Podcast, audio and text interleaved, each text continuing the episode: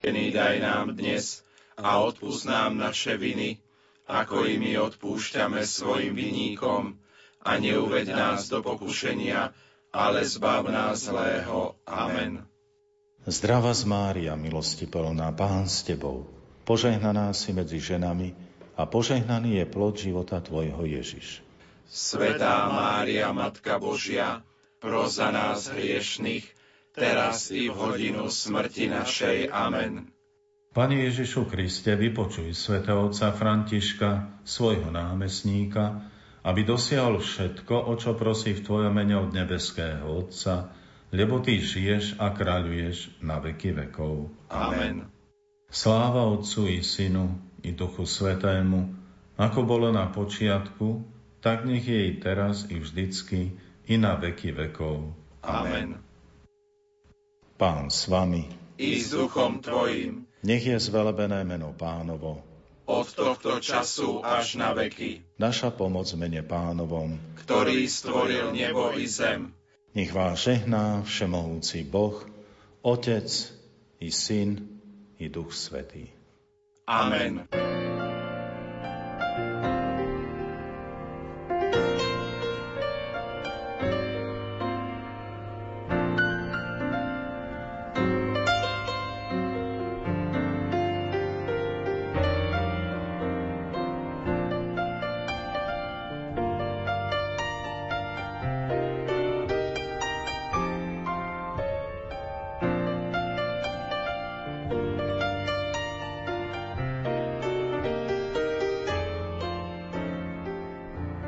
Vnútornej strane viečok, tanec večerných vločiek, proglas, preklady a básnické interpretácie, krajina diamantov.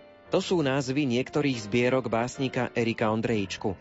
Jeho tvorbu si predstavíme cez ukážky, ale aj samotné slovo autora v nasledujúcich minútach. Literárnu kaviareň vysielajú hudobná dramaturgička Diana Rauchová, majster zvuku Marek Grimovci a redaktor Ondrej Rosík. Želáme vám nerušené počúvanie.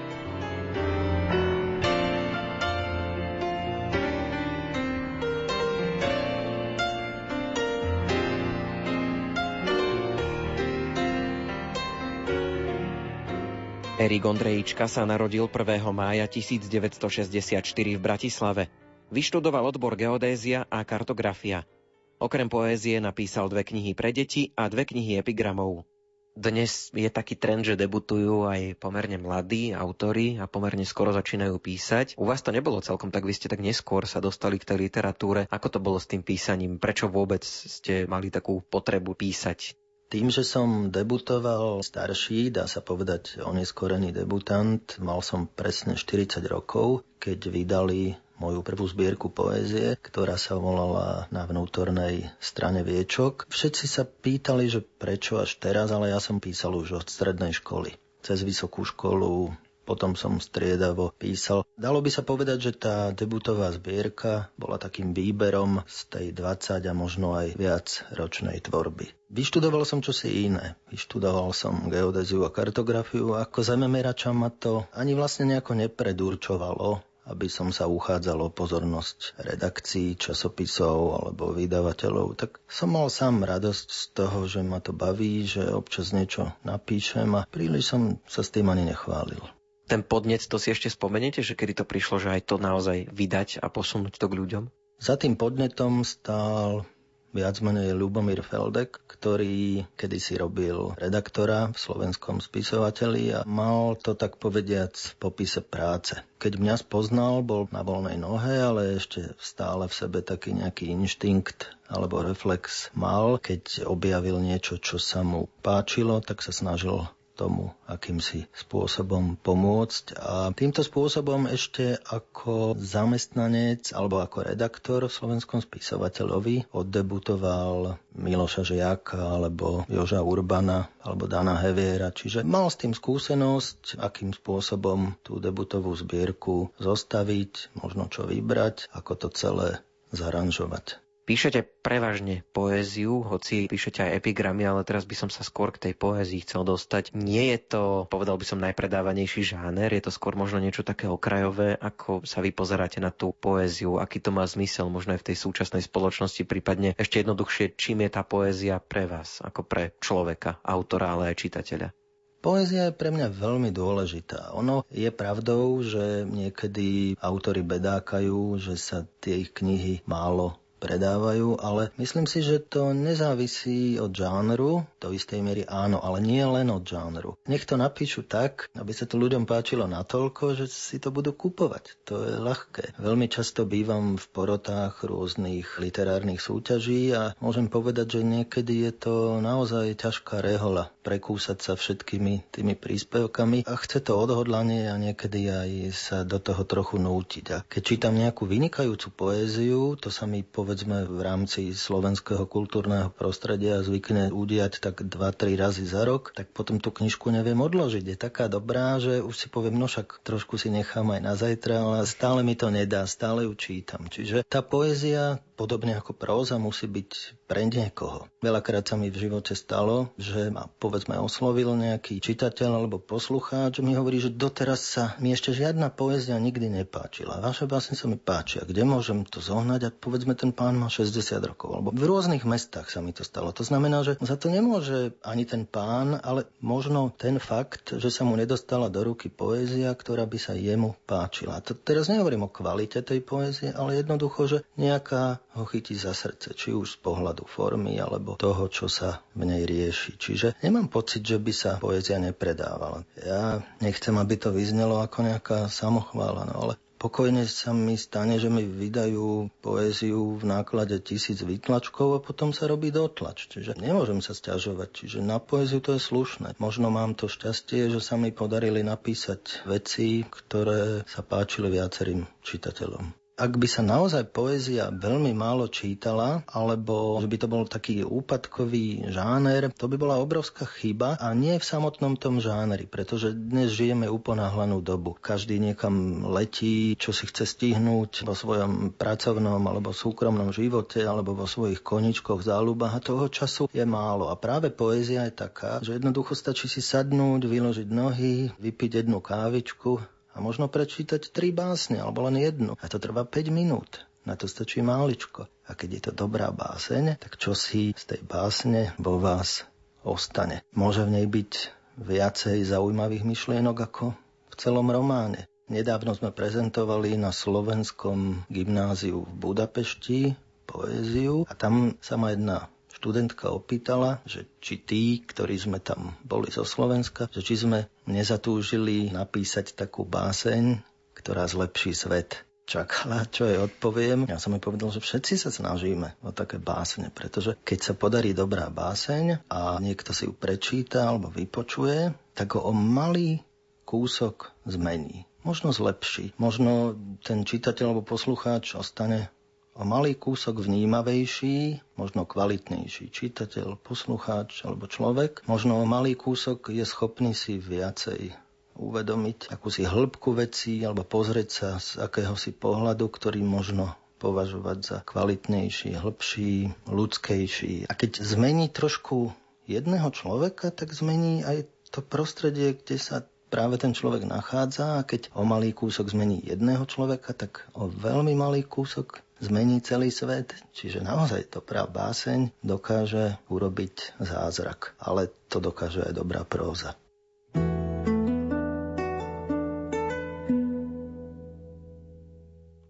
Erik Ondrejička vydal spolu s hudobníkom Milošom Železňákom dve hudobnoslovné CD. Teraz si vypočujeme ukážku z diela 5 dokonalostí a iné básne.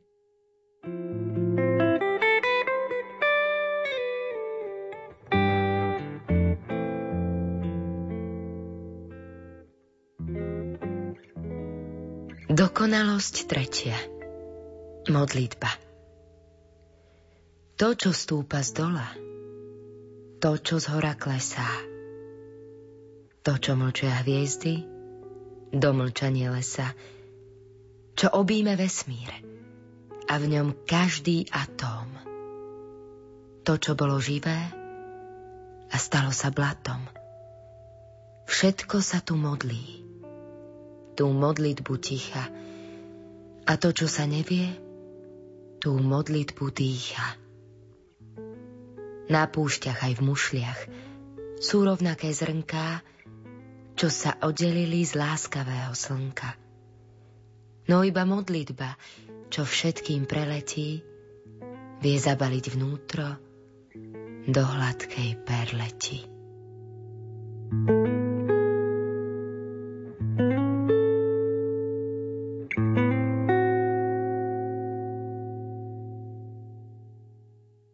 Počúvame ukážky z vašej tvorby a vy ste tak trošku zabrúsili aj do toho audioknižného sveta, povedzme. Vznikali také hudobno-slovné pásma s vašimi básňami. Prečo práve takáto cesta, ako to vzniklo? Ktoré diela boli aj takýmto spôsobom nahovorené a sú k dispozícii v audioformáte?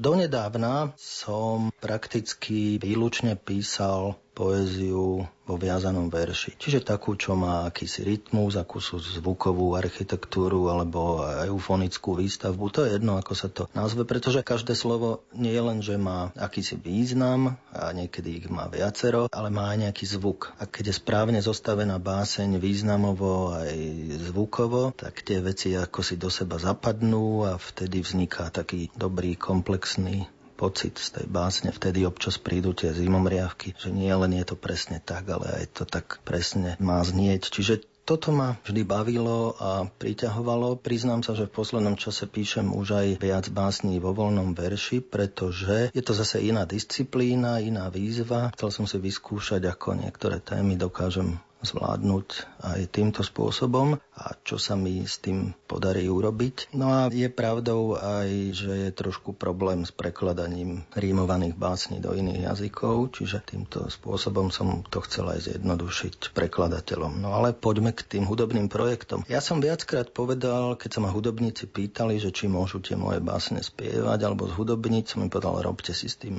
čo chcete, len prosím vás, keby ste menili ten text, tak s môjim súhlasom, pretože to už by inak nebola moja báseň. Čiže viacero CD-čiek existuje, kde spievajú iba moje texty a na niektorých CD-čkách sú niektoré moje texty, niektoré texty iných básnikov a tak vznikli naozaj veľmi zaujímavé projekty, čo si taká spievaných mojich básní. Potom to boli ďalšie projekty, ktoré vznikli z iného dôvodu, z popudu napríklad môjho priateľa Miloša Železňáka, ktorý je vynikajúci jazzový gitarista a Navrhol mi kedysi napísanie hudby k môjmu cyklu Oči a rímy a tak sa to potom aj udialo. Čiže skomponoval hudbu, básne tie mužské časti čítam ja a tie ženské Zuzka Šebestová a celé je to urobené ako film bez obrazu. Čiže básne za sebou idú, sú tie jednotlivé treky oddelené takou zvonkohrou a v skutočnosti tá zvonkohra hra vznikla tak, že ja v noci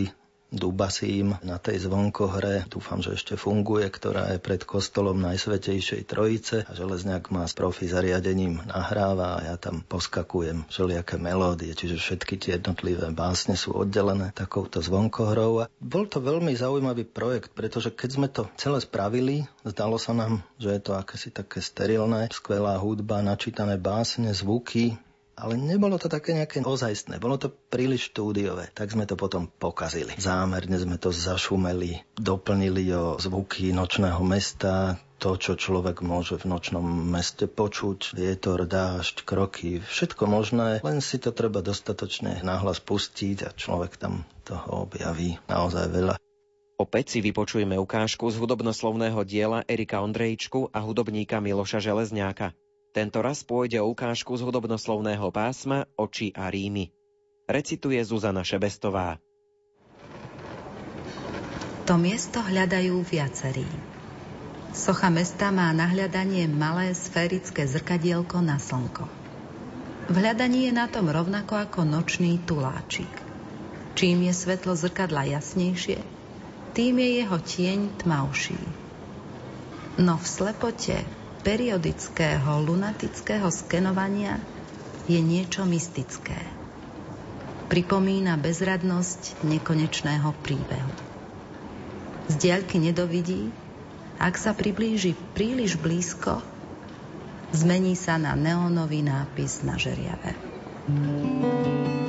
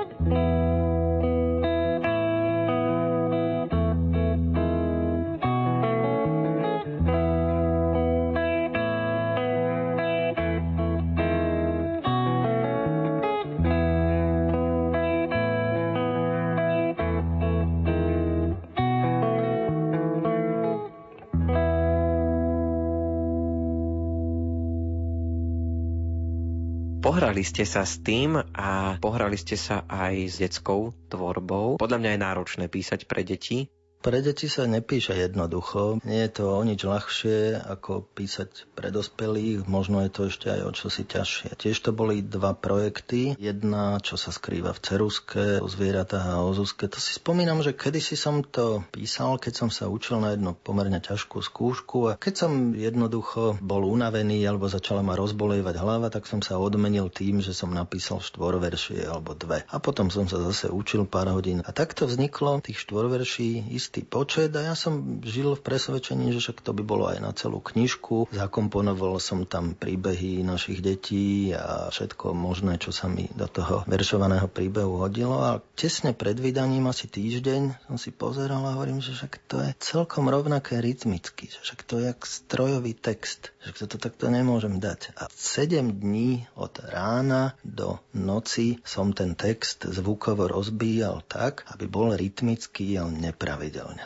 Čiže iba s týmto som sa celých 7 dní zaoberal a nakoniec som to upravil do takej podoby, v akej knižka vyšla, aby aj zvukovo v tom texte boli prekvapenia, aby ten rytmus nešiel stereotypne stále rovnako. A druhá knižka sa volá Abecedári, to bol nádherný projekt, oslovila ma výtvarníčka Barbara Paulovičová, ktorá vyštudovala knižnú tvorbu profesora Kálaja a nakreslila sériu obrázkov a mňa oslovila, či by som k ním nespravil tiež veršovaný príbeh o písmenkách a bola to zaujímavá spolupráca, pretože Barbara Paulovičová je od narodenia nepočujúca, ale má fantastický talent a nadanie odčítať spier, slovenčinu, angličtinu a vníma veci možno trochu inak ako ja. A to bolo pre mňa očarujúce sa spojiť a takýto príbeh spraviť. Ja som ju vtedy poprosil, aby som príbeh vedel uzavrieť, aby doplnila ešte asi 4 obrázky a ten príbeh je o písmenách, ktoré skrátka sa dostanú preč zo zošitov a z kníh. Urobia si lietadielko z diktátu, v ktorom je plno chýb, kvôli tomu havarujú, nevedia abecedu, nevedia čítať, nevedia čo so sebou. Až nakoniec samozrejme všetko dobre dopadne. Abecedu ich naučí paragraf, naučia sa aj čítať.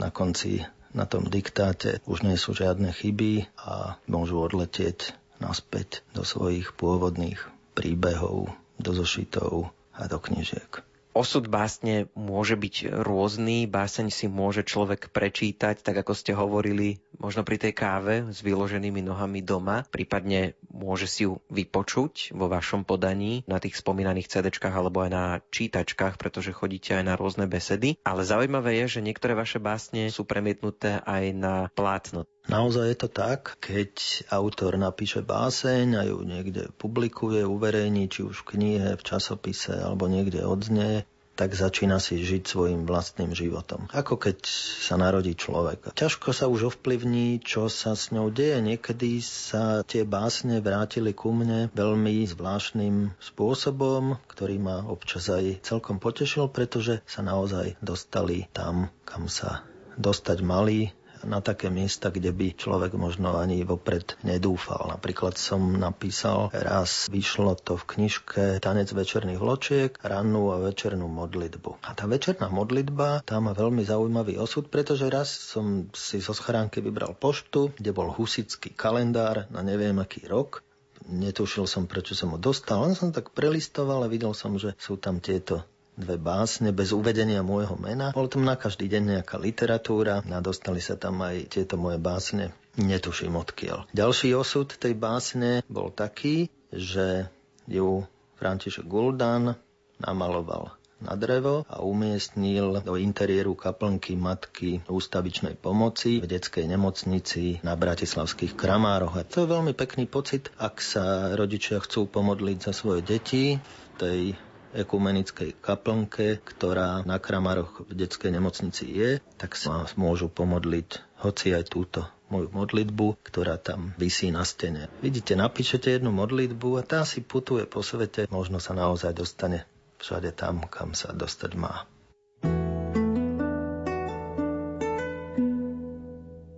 Sviatosť svetého Svorada Obímam tvoje mlčanie, ako milovanie bez hriechu, tak ako jedlo na robotný deň v jedinom uschnutom orechu, tak aby tá bolesť stála za bolesť, keď je hodná smrteľná bieda. Benedicite regnum celi, pretože inak sa to nedá. Výjsť svety z bolesti ako zo svetla a vykupovať zo zeme aj každý strom a zviera pretože takou kráča cestou, kui empty sunt detera.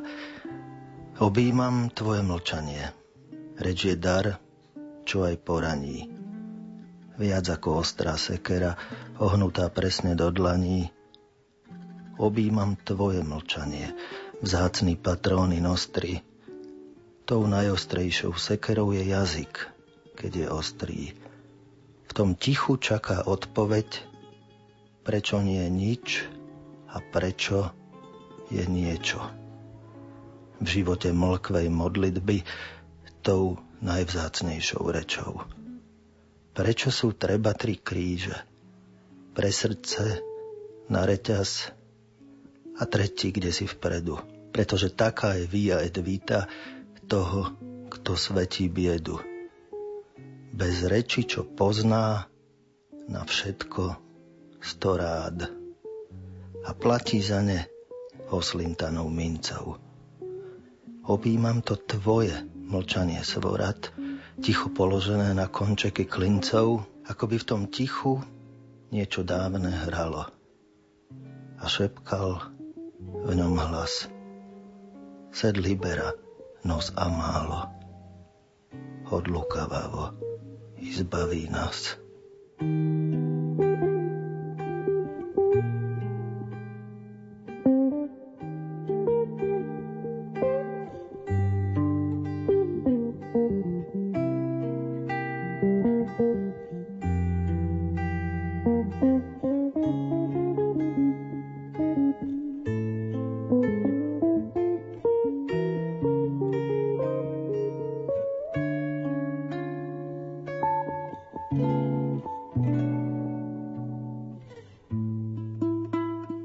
Aktuálne najnovšie dielo je Happy Grammy a to je také, že dva v jednom som sa dočítal. Dva autory ste tam. Predstavme si tento najnovší literárny počin.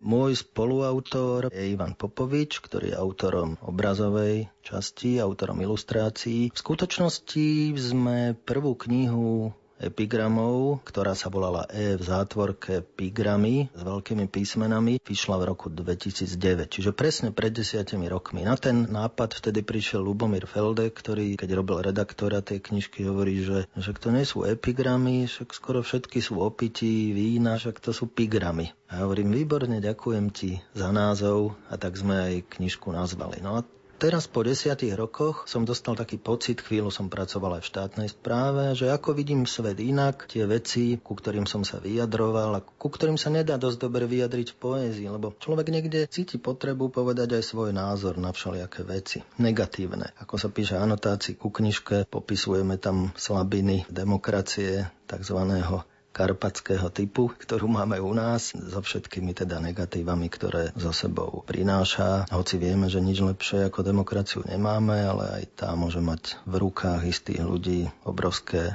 rezervy. Čiže po desiatich rokoch som sa zase snažil reflektovať tie témy tým, že ich odľahčím, tým, že sa na nich zasmejem a tým, že na ne poukážem. A zároveň vyjadrím svoj názor na isté veci, aby som sa kam si zaradil. Toto čiž v poézii dosť dobre nejde. Tam, keď je človek príliš konkrétny, tak už tam končí poézia. Ale v epigramoch tam poéziu nikto nečaká a urobil som to zase takou formou, že každý má 48 slabík. Je to ako keby to bol môj podpis. Tak to isto bolo prvých 100 epigramov v tej knižke z pred desiatich rokov a tak to je tých 109 epigramov aj v tejto knižke. No a Ivan Popovič sa znova zhostil úlohy vynikajúco. Tá edícia, ktorú vydáva okrem iného vydavateľ Peter Chalupa je ako stvorená na takýto typ projektu. Naozaj som chcel, aby tie texty boli ako keby v objatí tých Popovičových krezieb a on veľmi dobre vie, že to nemá robiť ilustratívne, ale každá tá ilustrácia ku každému epigramu je ilustrácia, je zase svojbytný nápad, ktorý je buď paralelný alebo rozvíja ten môj nápad, alebo je podobný nápad a spája sa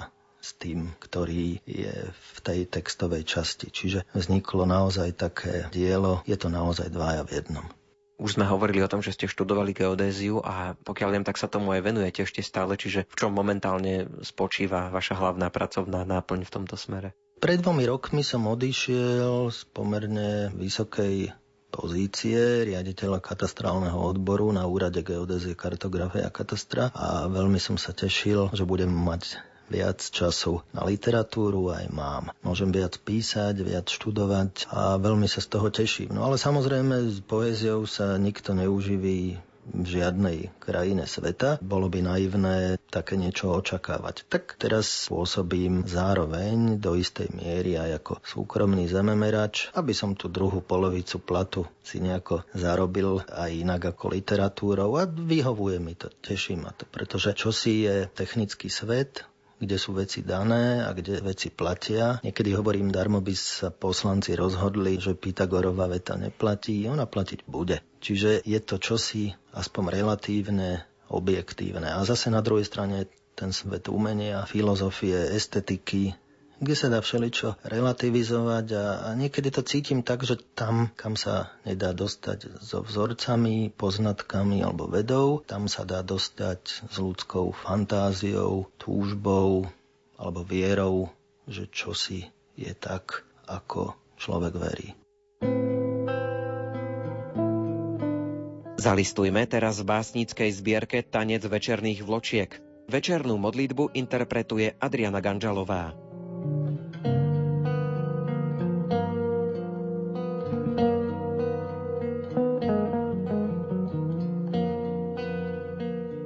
Večerná modlitba Ďakujem Ti za tento svet, Pane. Za svet stvorený pre život a prehľadanie.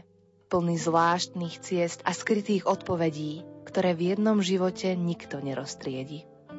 Ďakujem aj krásnym bytostiam svetla. Za lásku, čo k nám aj dnešný deň tiekla, za každý okamih, v ktorom smieme tvoriť. Ďakujem zo srdca za všetky živé tvory. Z úctou a pokorou spájam svoje dlane, aby som ďakoval za dnešný deň, pane. No mám aj prozbu, ktorá sa možno neodmieta. Prosím za všetkých trpiacich tohto sveta.